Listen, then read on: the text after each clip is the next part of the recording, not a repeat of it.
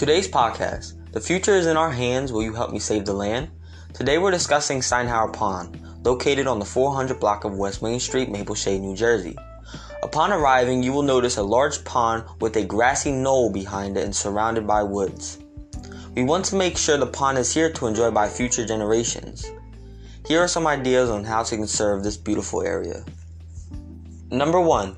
We can start by placing buffer strips. Buffer strips are created by using shrubs, grass, and other small plants. This helps the flow of water underground.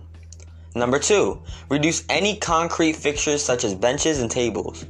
This reduces flow of water underground as well.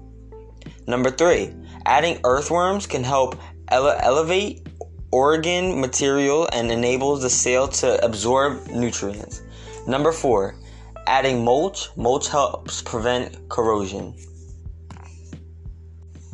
So, I would like us to come together and have a community day where we can all show up to Steinhauer Pond with shrubs, plants, and earthworms and do our part as a community to save and conserve Steinhauer Pond and the surrounding area.